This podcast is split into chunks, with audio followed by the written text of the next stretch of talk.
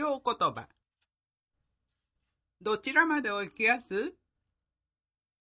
老婦人は横断歩道で信号待ちをしている僕に声をかけてくださった。僕は友人と待ち合わせのカフェの名前を告げた。そこなら途中ですよってに一緒に参りましょう。僕はお願いしますと言いながら彼女の肘を持って歩き始めた。四条大橋のあたりはすごい人だった。秋の観光シーズン真っ盛りの好天の日だった。行さんのお人ですよってに。彼女の足は幾度か止まった。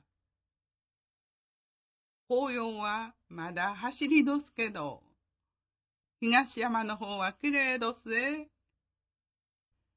彼女は目線を東山に向けながらつぶやいた。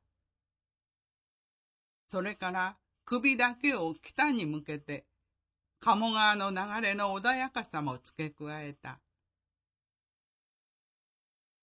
少しの時間、雑踏の流れの中で僕たちは秋色に染まった。カフェの前に着くと、彼女は白状を持つ僕の右手の甲に自分の甲をそっと触れて、気をつけておきやすと告げた。